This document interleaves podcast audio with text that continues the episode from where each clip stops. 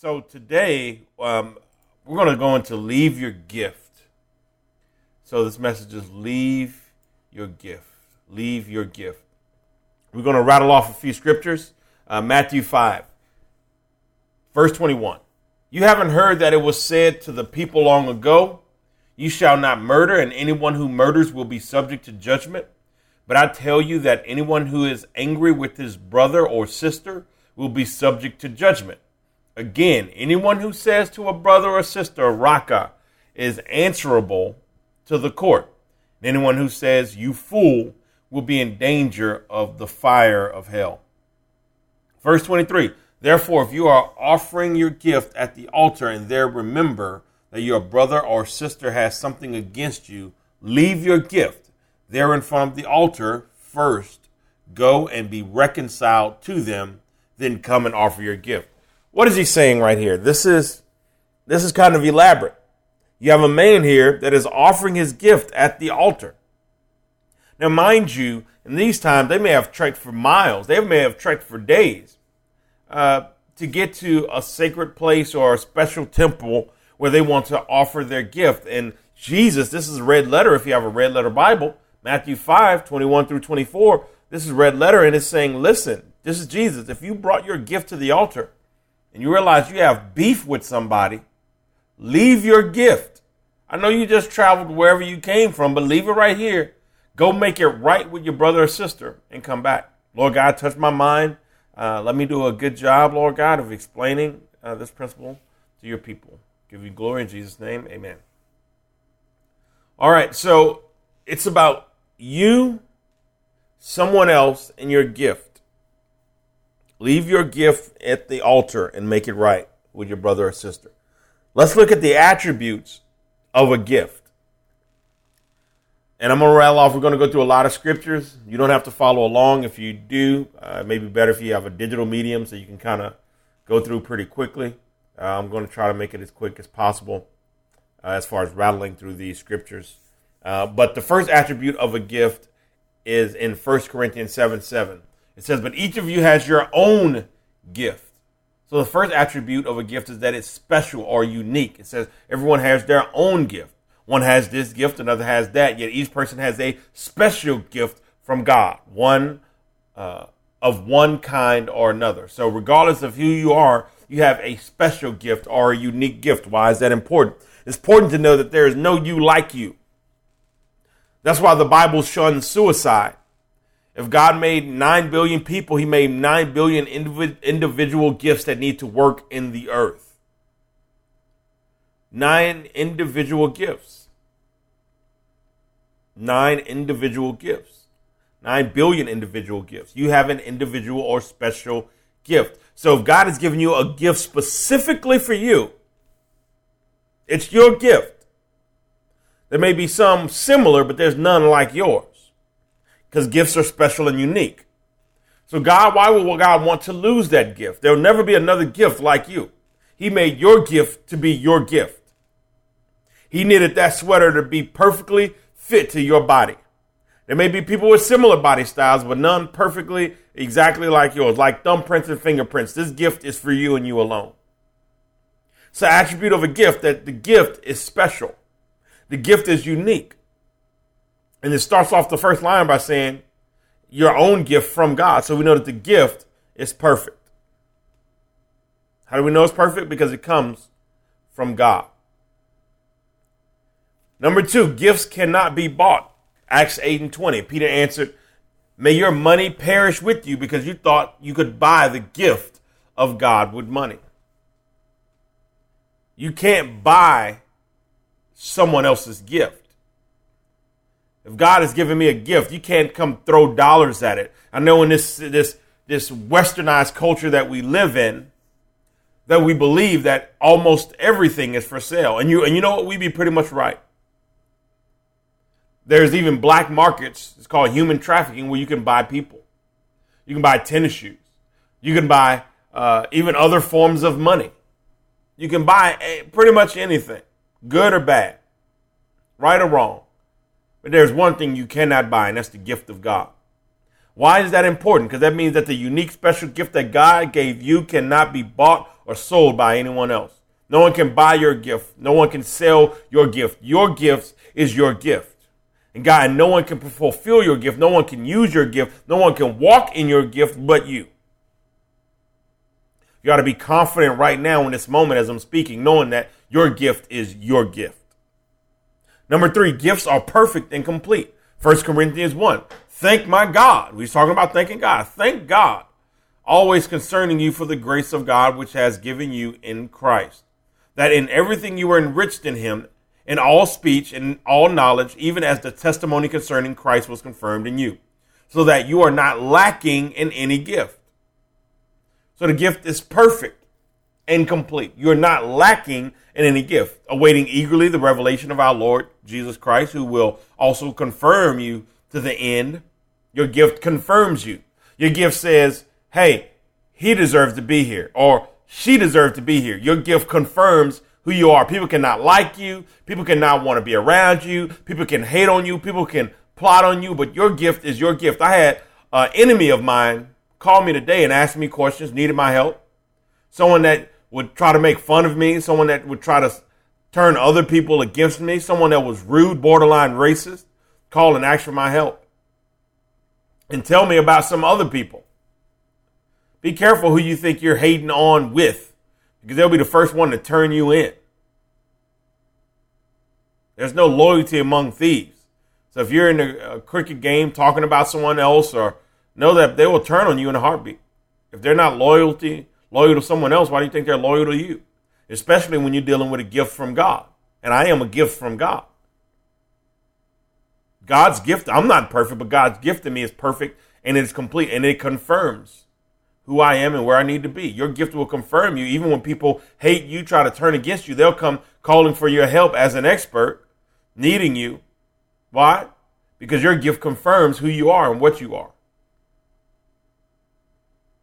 So that you are not lacking in any gift, awaiting eagerly the revelation of our Lord Jesus Christ, who will also confirm you to the end.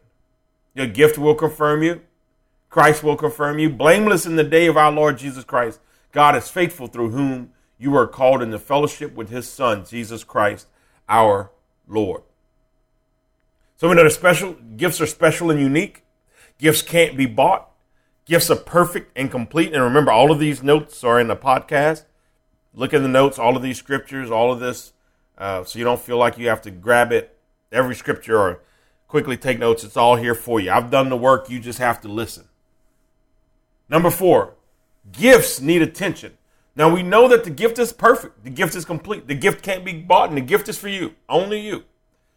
But that gift still needs attention. 1 Timothy 4, do not neglect your gift, which was given you through prophecy when the body of elders laid their hands on you. When someone has prayed for you, when someone, your parents were praying for you. When there's people in the church, you've asked people for prayer, and there's people praying for you that you, they don't even you don't even know that they're praying for you. I've prayed for people in other countries. I pray for friends. I pray for enemies. There's people praying for you that you don't know that's praying for you. Just like this guy that called needed my help. Someone else who I who I don't even know who they were. They sent him a message about me, and he calls me. Your gift will make room for you. Gifts make room. Gifts need attention. It says, listen, do not neglect your gift. Yes, your gift is perfect and complete. But if I give you a brand new car, it's perfect and complete. But guess what? You still need to get the oil changed or it will break. Then it'll be imperfect and broken. Your gift will make room for you. Your gift is perfect. Your gift can't be bought and your gift is for you, but it still needs to not be neglect, neglected. You still have to pay attention to your gift. Whatever your gift is, you grow it. You nurture it. Well, how do you nurture the gift, brother? Well, that's that's pretty easy. If you had a plant, how would you nurture it? You spend time with it, you'd water it, you put it out in the sun, you make sure not to give it too much sun or too much water. I know some of you are thinking, hey, I don't have a green thumb. I'd kill any plant uh, given to me. Well, think of it like any skill that you have. You're an electrician. How do you become a better electrician? You read, you go to workshops, you talk to other electricians, you work, and through experience, you get better. Same thing with your gift. You work the gift. You pay attention to the gift. You read up on the gift. So you're saying, okay, well, what is my gift? What is this gift that you speak of? Well, let's let's go into some attributes of the gift. of the gifted. We know the attributes of the gift. I've went over them several times. It's, it's special and unique to you. That's the attribute of the gift. It can't be bought. That's an attribute of the gift. The gift is perfect and complete. That's an attribute of the gift. The gift makes room. That's an attribute of the gift. The gift needs your attention to grow and to maintain its perfect and complete status. That's an attribute of the gift. Now, when you have the gift, let's look at the attributes of the gifted. There's attributes of the gift gifted. First Corinthians 12, 8, and 10. And these are those that have the gifts. And all of us do. It says eh, that the gifts are unique and perfect, special to me. So 1 Corinthians 12, 8, and 10. Stay with me now. Two, one, there is given through the Spirit a message of wisdom. That's a gift.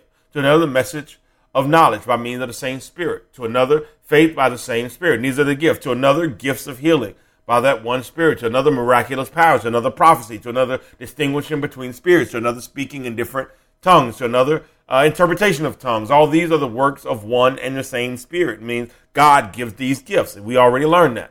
Uh, it says it in James, right? And He distributes them to each one. We know, know that too because gifts are unique. Just as He determines. We know that too because God is gracious.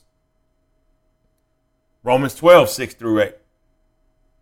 We have different gifts. We know that because it already we already learned in Corinthians earlier that gifts are unique. They're, the gift I have, you may have a similar one, but you don't have mine. We have different gifts according to the grace given to uh, to each of us. If your gift is prophesying, then prophesy in accordance with your faith. If it is serving, then serve. If it is teaching, then teach. If it is to encourage, then encourage. If it is giving, then give generously. If it is to lead, do it diligently. If it is to show mercy, do it cheerfully. What is your gift? And, and, so Romans tell us, hey, there's gifts of prophecy, serving, teaching, exhortation, speaking, giving, leadership, mercy. Yes, mercy is a gift. Being merciful is a gift. First Corinthians says, I, I, there's gifts of wisdom and knowledge and faith and gifts of healing, miracles, prophecy, distinguishing between spirits. That's discernment, tongues, interpretation of tongues. These are gifts. Pastor, how do I know what gift I have? Can you prophesy? Can you serve? Can you teach? Do you speak well? Do you love giving to others? Here, take my card, take some money, take. Do, do you, some people don't want to lend you a dollar, and there's other people that give you a shirt off their back, and people have to stop them from being so nice because that's their gift. Some people have a gift of leadership. They might not even speak real well, but they can lead you anywhere into a great place, lead you into your destiny, lead you on the job. That's their, that's their gift. Mercy. Some people are able to forgive. Some people are able to talk other people into forgiveness. Some people have amazing wisdom, like Solomon. I pray, Lord God, bless me, Levi Johnny Griffin, with wisdom. I need more wisdom, Father. Give me wisdom. Thank you in Jesus' name. Word of knowledge, faith, gifts of healing, miracles. Some people just miracles follow them. They walk into a room and there's miracles that follow them. Gifts of healing. Some people can go to hospital beds. I have that gift.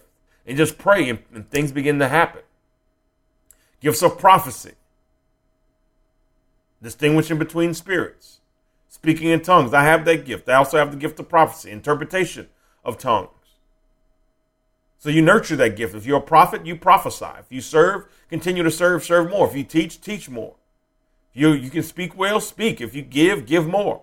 If you're able to be a leader, lead more people. If you're able to show mercy, give more mercy. If you're wise, gain wisdom, read more books, gain knowledge. If you have faith, use your faith. We know that faith is is not a noun, it's not something you possess, it's a verb, it's something you do. If you have the gift of miracles, show miracles so God can show himself strong. So these are the attributes of the gifted. They can do these things. They can give. They can lead. They can show mercy. They can prophesy. and these are unique gifts. Just because I can lead doesn't mean I can prophesy. Just because I can prophesy doesn't mean that miracles follow me. Just because miracles follow me doesn't mean I'm a great teacher. And I tell you what, now we know what the attributes of the gift is. We know what the attributes of the gifted are. Now let's let's go a little bit further. Because we know about the gift. We know about the gifted.